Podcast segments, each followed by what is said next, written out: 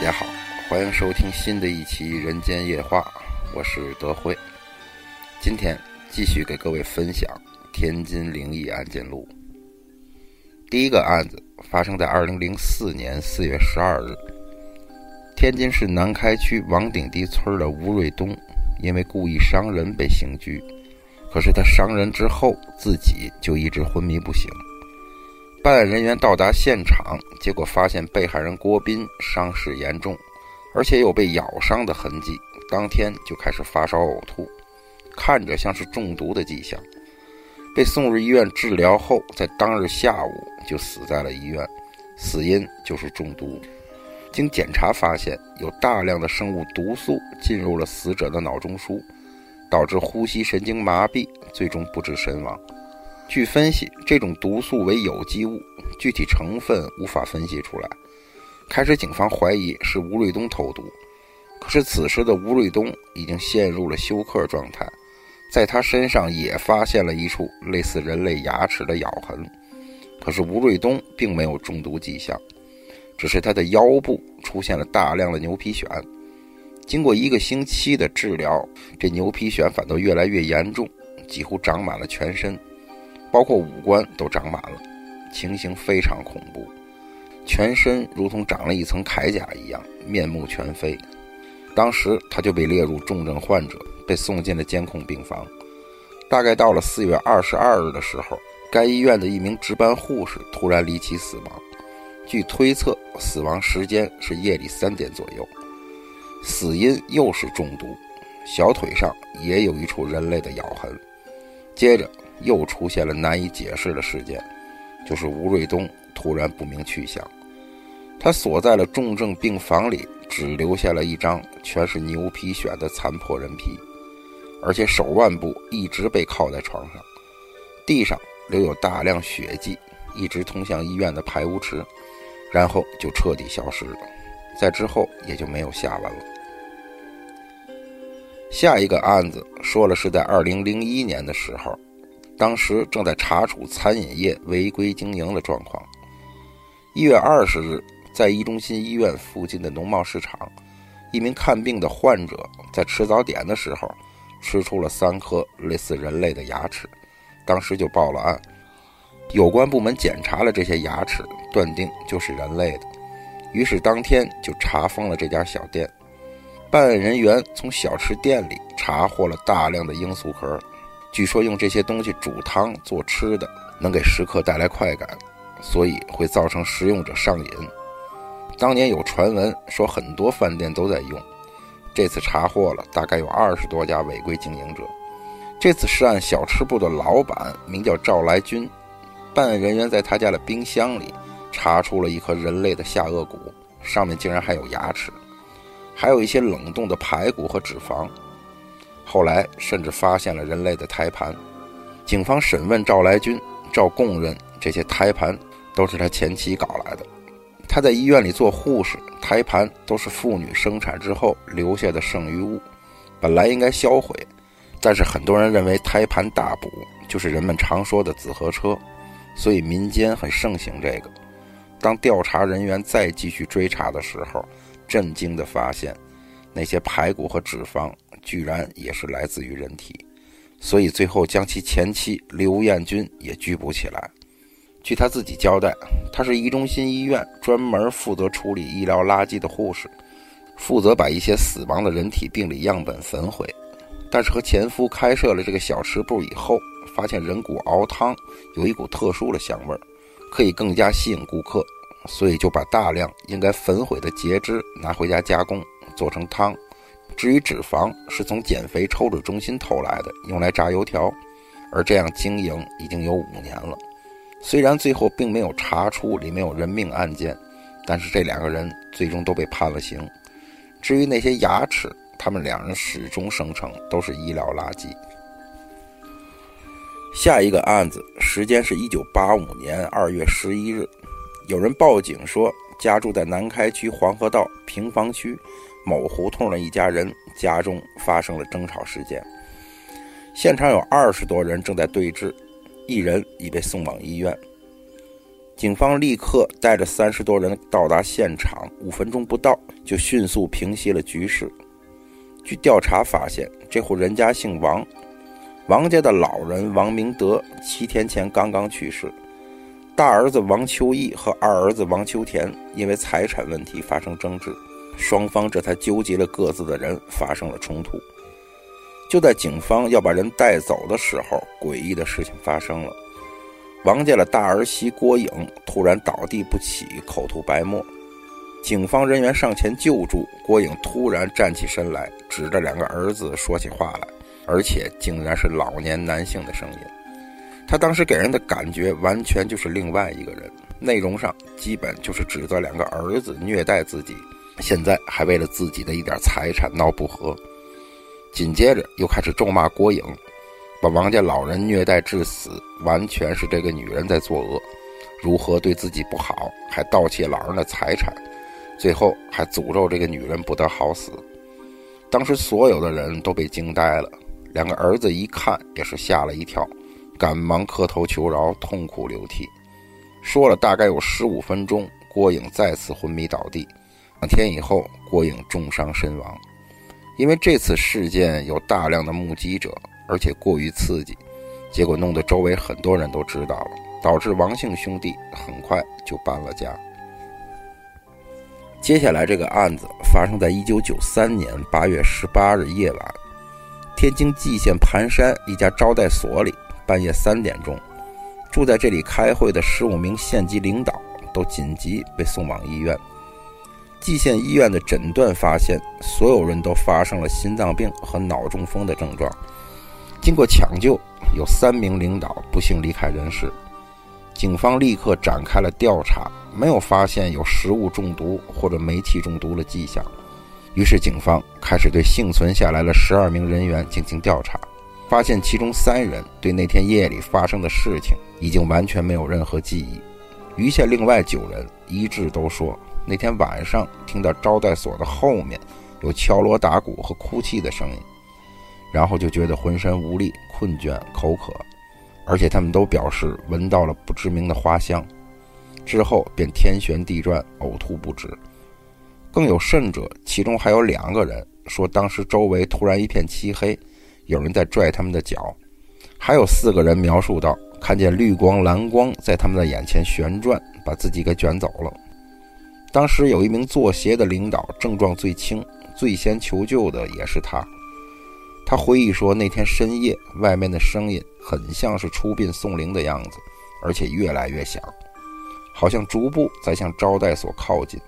慢慢的，开始听到房间外走廊里有很多人走来走去的脚步声，还有人在走廊里喊他们的名字，一个一个的喊，喊了很多遍，是一群男人的声音，大概喊了二十分钟就消失了。事发第二天，警方开始搜查招待所周边地区，在招待所后面有一个山坡，发现那里漫山遍野都是白帆和白旗，上面撒满纸钱，还有很多蜡烛和香，都是不久之前才烧完的。然后他们对周边的三个村落进行调查，发现最近根本没有任何人家出殡，也没有人死亡。警方询问村里是谁把这些东西放在山坡的，也没有人知道。之后，在八月二十号，一家距这里二十公里远的印刷厂报案说，有大量印好的纸钱失窃，总价值三万多块。失窃的时间，据推测就是十八日的夜间，而门窗也没有任何被破坏的痕迹，案件也是一直没有侦破，就这么被封存了。下面这个案子发生在二零零三年四月三日那天晚上十点钟，天津市和平区云南路，有人报案说，在一户居民楼里跑出一大堆人形状的黑影，跑进了附近的一个金工超市。当办案人员到达超市的时候，里面一片漆黑，但是能看到里面有黑影在跳来跳去。当时警方鸣枪示警，里面突然就安静了下来。民警走进去一看，发现大量的速食食品被吃，地上都是食物残渣，而最奇怪的是，地上放着一堆木人偶，这些木人偶都是很古老的样子，有的是一身盔甲，有的是骑着马，有的是侍女装扮，看不出是什么朝代的。还有一些更加奇怪的人偶：人头蛇身、牛头人身，甚至还有男女同体的人偶，表情诡异。另一队办案人员抵达那所居民楼，开始搜查。结果走到六楼的时候，发现一户偏单人家的门是开着的。进去一看，所有的人都看呆了。一个十几岁的小男孩浑身赤裸躺在地上，旁边还有一个非常古旧的大箱子，盖子是打开着的。另外一侧的卧室则是被紧紧地锁住。砸开锁头之后，发现里面竟然躺着三具尸体。第一具尸体是一个瘦小干枯的老头，看不出年纪，似乎已经死了很多年。尸体已经发黑，但是并没有腐烂。第二具尸体看上去稍微年轻一点，第三具尸体就是个中年人。这三具尸体都没有任何腐烂的迹象，而且这家人的窗帘全是黑色的，窗户封闭的非常严密。办案人员把小男孩送进医院抢救之后，开始对他进行讯问。他说自己名叫陈茂峰，现在是高中一年级学生。办案人员问：“到底发生了什么事儿？那些尸体都是什么人？”他很害怕，说：“那三具尸体分别是他的曾祖父、祖父和父亲。自从他出生以来，他就没有进过那间屋子，而且他爷爷死了之后也没有葬礼，就直接从医院拉回了家里，从此就不见了。一年前，他爸爸也得了重病，临终时对他说：一定要把他送回家里，并且把他放进那个屋子里。”里面有他祖孙三代的遗体。至于为什么放进去，他爸爸说，那是因为有一个木箱子是以前祖宗传下来的。打开那个木箱子，里面会有很多的木头人儿。只要太阳一落山，就可以把箱子打开。但是这期间绝对不能吃东西。结果父亲一死，他就把遗体送到了家里。打开卧室一看，果真有两具尸体躺在床上，并且没有腐烂的迹象。放下尸体之后，他看到卧室的角落里有一个木箱子，上面还贴着他爸爸留下的纸条，嘱咐他一定要在太阳落山之后打开箱子。而说到这儿，他就不再往下说了。他的意思是，即便说出来，也没有人会相信，而且还说下次如果再发生什么事儿，他会留下一些证据。有关人员把这些木头小人放回箱子里，送还给陈茂峰，并且把那三具遗体火化了。到了四月六日晚上十二点，警方收到了来自陈茂峰的电话。电话里，陈茂峰在发出求救，里边声音非常嘈杂，似乎有上百人在吵闹。然后电话就挂断了。可是等到办案人员再次进入到陈家的时候，竟然看到了极其骇人的景象：那个叫陈茂峰的孩子已经死亡，身体已经膨胀起来，尤其是腹部。能看到里面有大量的硬物，而且他手上还攥着一个录音机。办案人员当场播放录音机里磁带的内容，结果大惊失色。里面的声音是一大群人围在一起，七嘴八舌的说话，能分辨出来有年轻女子，还有一些壮年男子的声音。然后是巨大的撞门声，门开了之后，听到有很多人在喊：“下台，下台，抓住他，把他杀死。”然后。就是一片哭泣和惨叫的声音，录音到此就结束了。而最诡异的是，解剖陈茂峰尸体的时候，竟然发现他的内脏全部被搅得粉碎，整个腔体里塞满了木头人儿，而这些木头人儿就是之前在超市里发现的东西。这些木头人到底是怎么进入陈茂生身体里的？录音里的声音到底是什么情况？那天晚上这个小小的卧室发生了什么事情？还有那三具尸体到底是怎么回事儿？最终也是无人知晓。最后一个案子发生在一九九九年三月十一日下午六点十分，天津市河东区香山道中学的学生开始全校大扫除，然后大家发现初中三年级一班的一名叫做谭佳莹的女生在学校上吊自杀了。而奇怪的是，自杀现场留下了一道高中三年级的代数题没有解完。本来大家猜测他是因为学习退步、压力太大才会选择轻生，因为他一直是年级第一名。但是最近半年来成绩下滑了好几十名，所以临死之前还在解题。直到最后崩溃。但是有关部门在进行尸检的时候，发现谭佳颖既然怀有三个月的身孕，而且还是双胞胎，所以怀疑是女生害怕丑闻暴露，羞愤之际自杀身亡。而孩子的父亲是谁，始终没有查出来。而且那道代数题也把办案人员吸引住了，很多数学老师也帮助解题。最后虽然解出了答案，但是那就是一道题而已，没有人明白有什么含义。当时警方就把该案作为自杀案了结了。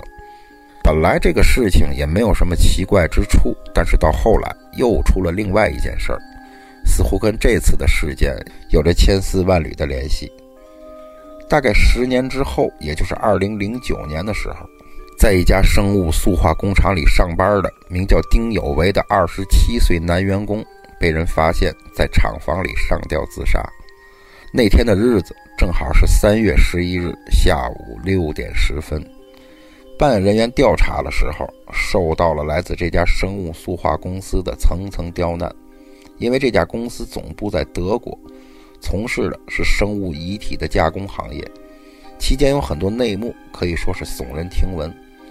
但是这公司背景极其强大，本来以为事情就这么完结了，没想到过了一个星期。这家公司又主动找到有关部门，希望重新调查此案。可是第一现场所有的证物都被移动过了，几乎没有什么调查价值。工厂向警方提供了很多丁有为死亡那天的细节。丁有为那天正在加工一具新到的女尸，然后当天下午就自杀了。临死前竟然在工作本上写下了一道代数题。当调查人员开始调查的时候，就顺便查了一下那具女尸，结果发现那是一具被塑化了十年的少女尸体，而且之前有被解剖过的痕迹。而丁有为的工作就是修复这具尸体。更加奇怪的是，这名少女名叫谭佳颖，就是那个十年前已经结案的自杀少女，而丁有为的身份正是谭佳颖的初中同班同学。再一查当年那个案件，双胞胎婴儿的 DNA，几乎百分之八十就是丁有为的孩子。而最为诡异的还是那道代数题，竟然就是十年前谭佳颖死前留下的那道题。那道题最后的答案等于二十五，而丁有为的学号恰恰就是二十五，这真是难以置信的巧合！相隔十年时间，这期间到底发生了什么？这两个人之间到底有什么关系？至于这个少女当年为什么没有火化，丁有为是怎么遇到这具尸体的，最后也是没有搞清。据说这家公司的背景很深，他们不想再深入调查下去了。至于这家生物公司的名字，我只能告诉大家：HJS。有兴趣且有闲工夫的听友可以自行去百度，我反正是不知道。好了。今天的节目就到这，咱们下期《人间夜话》再见。